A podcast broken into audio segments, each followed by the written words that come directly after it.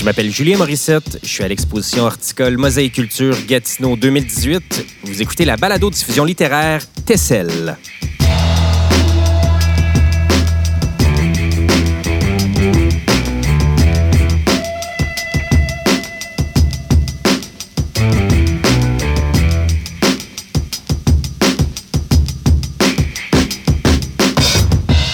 C'est la troisième émission qu'on vous présente ici au parc Jacques-Cartier dans le cadre de Mosaïculture Gatineau 2018. Et là, je suis dans le Transistroc, ce camion studio de radio de Transistor Média, dans lequel on découvre tout au long de l'été les plumes des auteurs qui sont membres de l'Association des auteurs et auteureux de l'Outaouais, l'AAAO. Aujourd'hui, notre invitée, la dramaturge et poétesse Josiane Lavoie.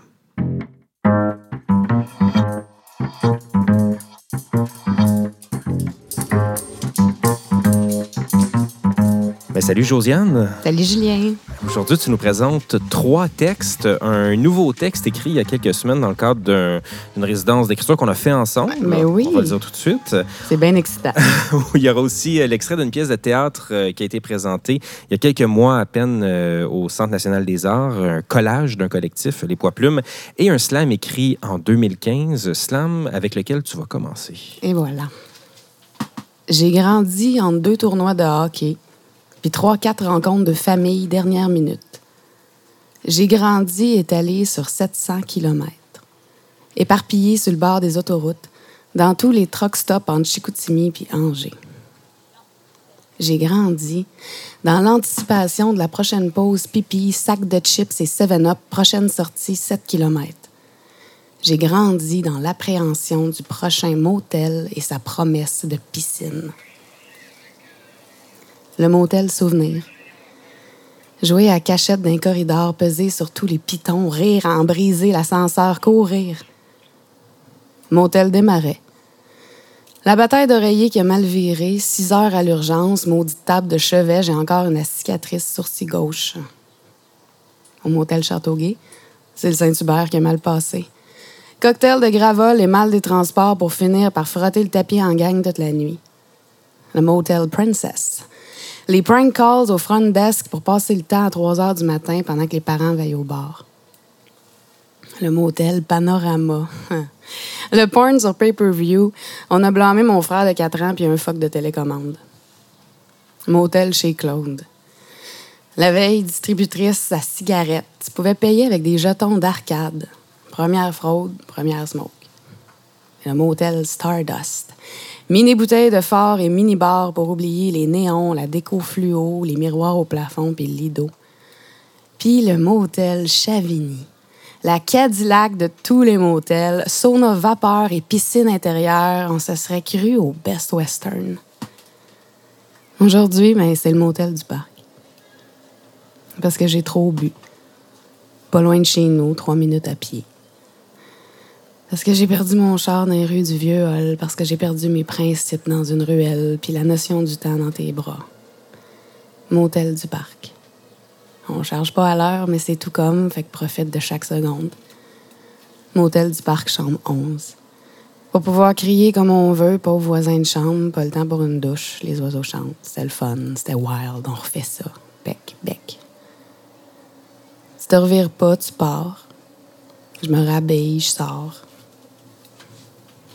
Je regarde les chambres alignées, deux étages identiques, les balcons rouillés, les portes barrées, le verre qui s'efface, le toit qui s'effrite, les murs qui s'essoufflent, tout sauf blanc. Et toujours pas de piscine. Tu vois pas ça quand t'arrives. Quand t'arrives au motel du parc, il fait toujours nuit. Ici, rien ne change, rien ne bouge, mais on revient pareil. Les touristes mal informés, les étudiants en visite, les habitués du bar en bas, les perdus en transition, les dealers, puis nous deux les amants en manque d'options. Aujourd'hui, pas de Saint-Hubert, pas d'autoroute, pas de road trip squeezé entre mes frères et une poche de hockey, pas de famille à visiter, mais encore un autre motel. Puis je me sens seule. Pleine de promesses et peu d'espoir. Puis encore aujourd'hui, je trouve ça vraiment triste. Un motel, pas de piscine.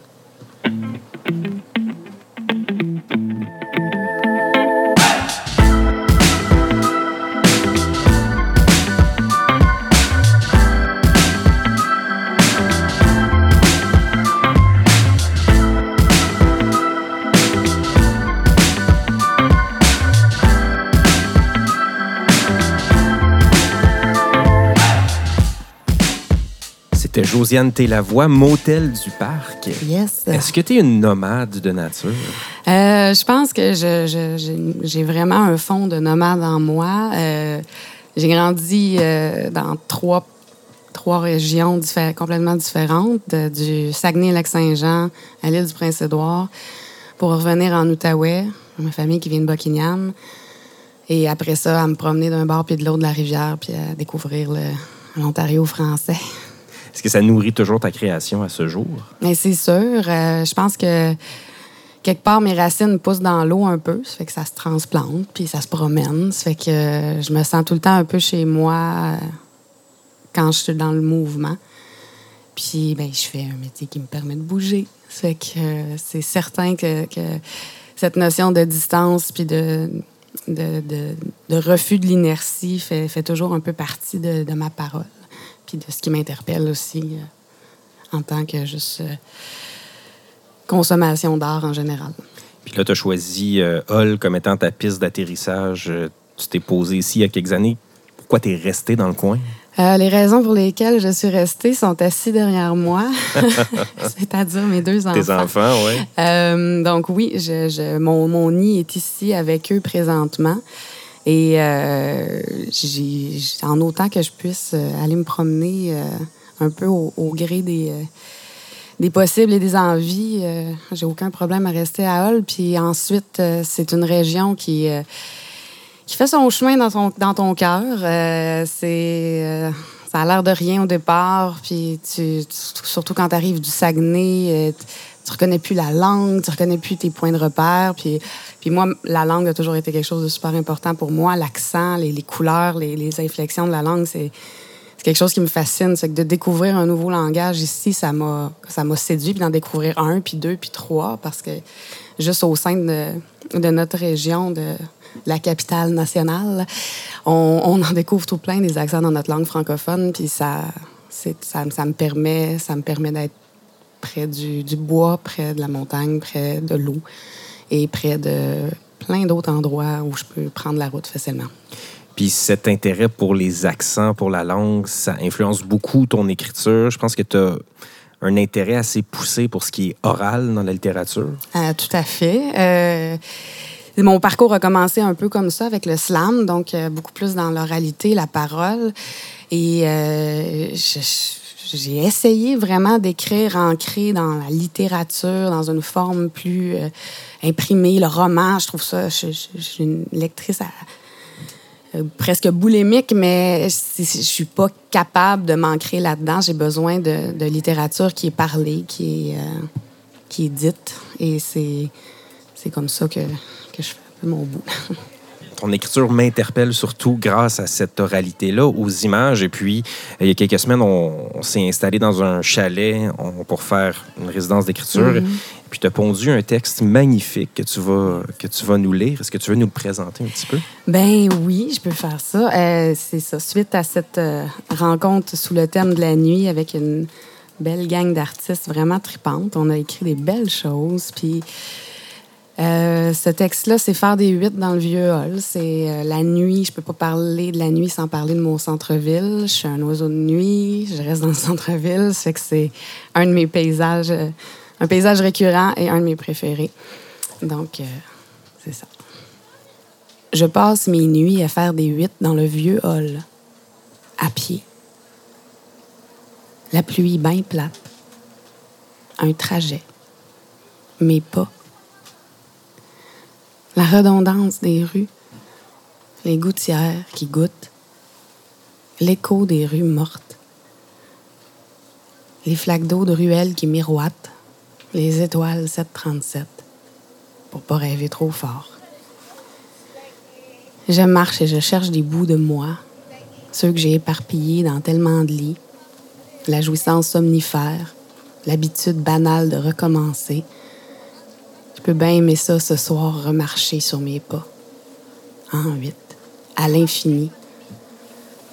Demain, j'irai jouir de loin pour te voir pleurer de face dans une foule, mais ce soir, je cherche, en faisant de beaux grands huit, mes morceaux de femme, ma voix pognée dans ton ventre. Les souvenirs fesses quand le silence pogne. T'es la pluie. Ça lave rien. Fait que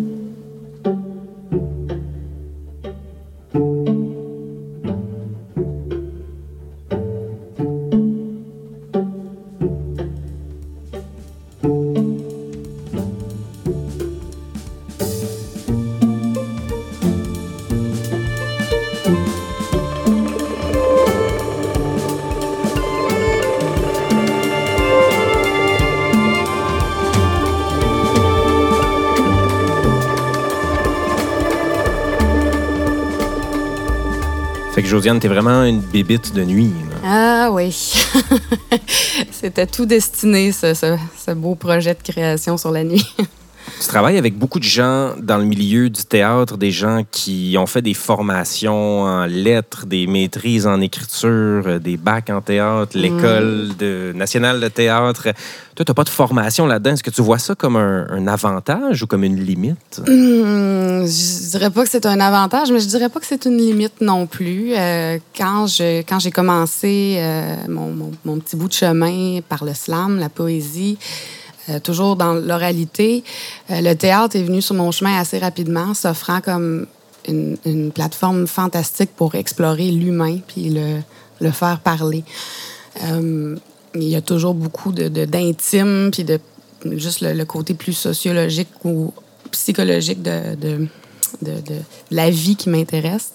Puis ça, je le fais passer par, par l'humain. C'est que le théâtre s'est avéré tout de suite une, une belle plateforme, mais j'arrivais de, j'arrivais de là avec un bagage complètement différent des autres. Euh, j'étais intimidée, c'est sûr. Euh, bachelier et maître de ci, de ça. Euh, moi, je, je- je sortais de la, de la radio commerciale en, en vente publicitaire, mère monoparentale.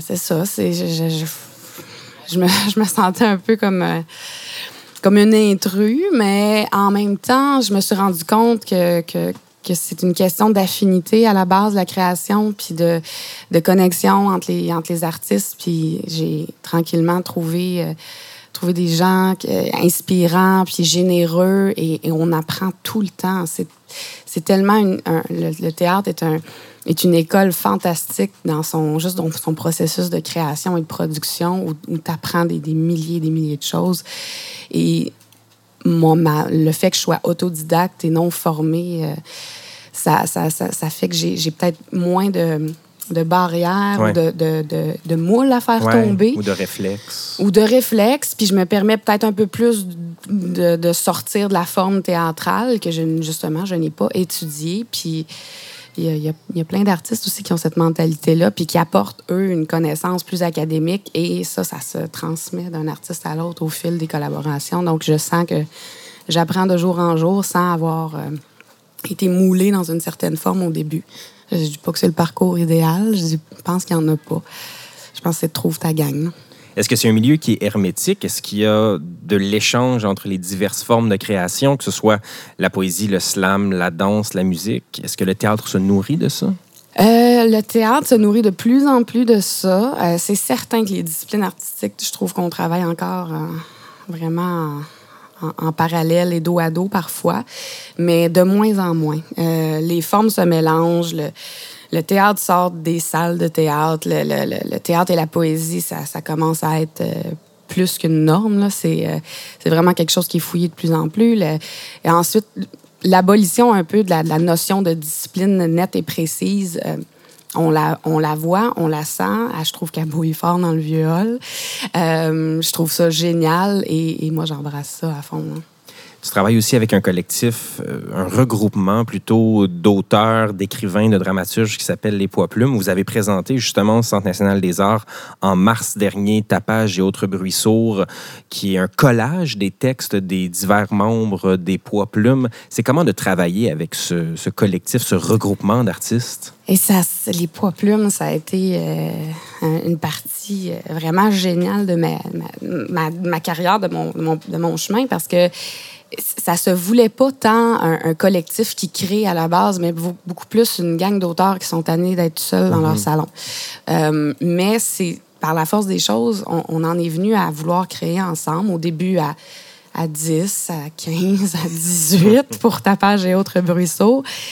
Euh, c'est, c'est, pas facile, mais ça, ce que ça l'apprend beaucoup, c'est d'effacer son, son ego. Euh, et de, de, laisser aller ça pour vraiment là, juste faire shiner le produit, la création mm-hmm. finale. Puis ça, je trouve que c'est une leçon que chaque auteur devrait apprendre très tôt en, en carrière. Je pense que ça, ça fait de toi un créateur plus, plus ouvert, puis ça fait avancer ta plume comme, comme ça n'a pas de bon sens. Là.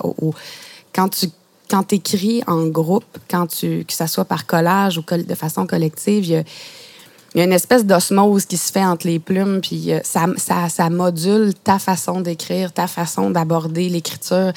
Puis ça, ça reste avec toi, puis ça, ça te fait grandir. Je pense que c'est des choses que j'aurais jamais été capable d'acquérir tout seul chez nous, sans juste avec moi-même. C'est dans, dans, le partage, on apprend et on grandit énormément, puis ça nous a permis de rencontrer, des, de, créer au-delà des, du collectif des amitiés puis des futures collaborations artistiques.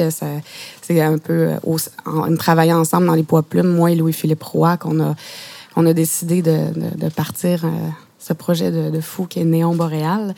Et euh, ça fait cinq ans que je, je collabore avec ce gars-là, puis je, l'aime d'amour euh, dans tous les sens du terme. C'est que ça, c'est des collectifs comme ça. Puis c'est pas la seule, la seule chose qui s'est passée comme ça au, sein des Poids Plumes. Il y a les crisseurs de feu anonymes qui se sont créés. Il y a plein d'autres.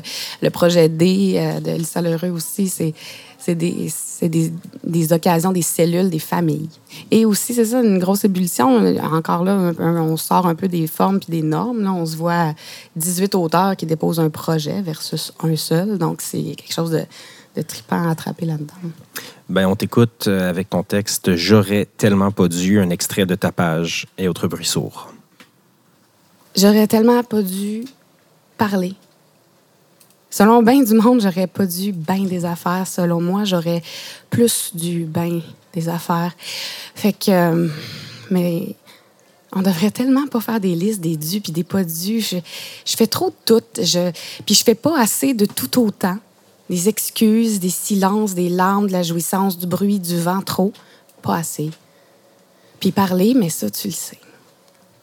On, peut-tu juste s'entendre sur le fait que j'aurais surtout pas dû ce matin, j'aurais tellement pas dû dire ça. On dit plus ça, ces affaires-là. On dit-tu encore ça, ces affaires-là?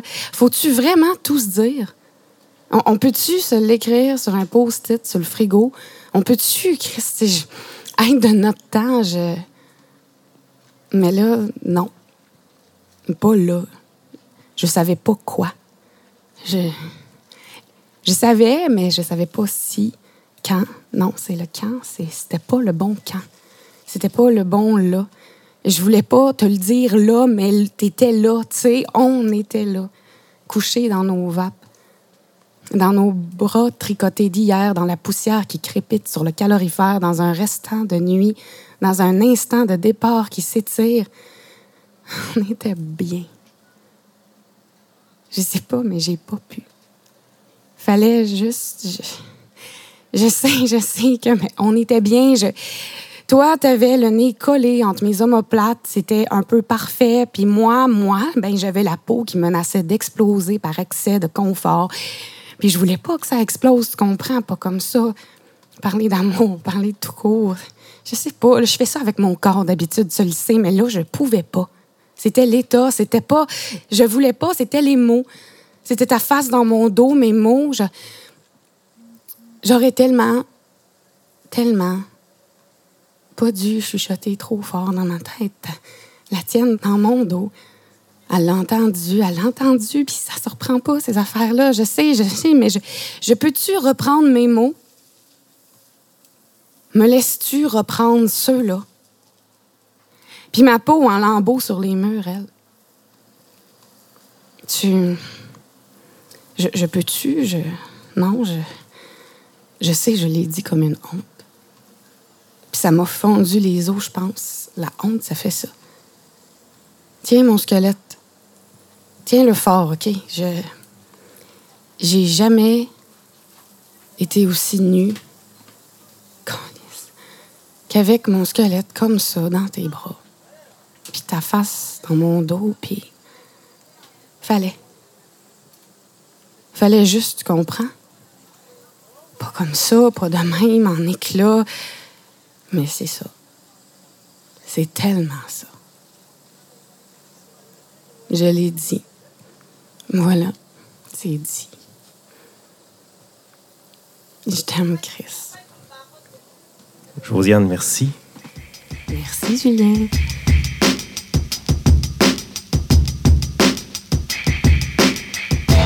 C'est ce qui conclut la troisième édition de Tessel, une émission réalisée par l'équipe de Transistor Média pour l'Association des auteurs et auteurs de l'Outaouais. Merci à notre invitée Josiane Télavoie. À la technique, François Larivière. Un gros merci à la Ville de Gatineau, la Commission de la capitale nationale, le Conseil des arts et des lettres du Québec et Mosaïque Culture internationale Montréal. Je m'appelle Julien Morissette. À bientôt.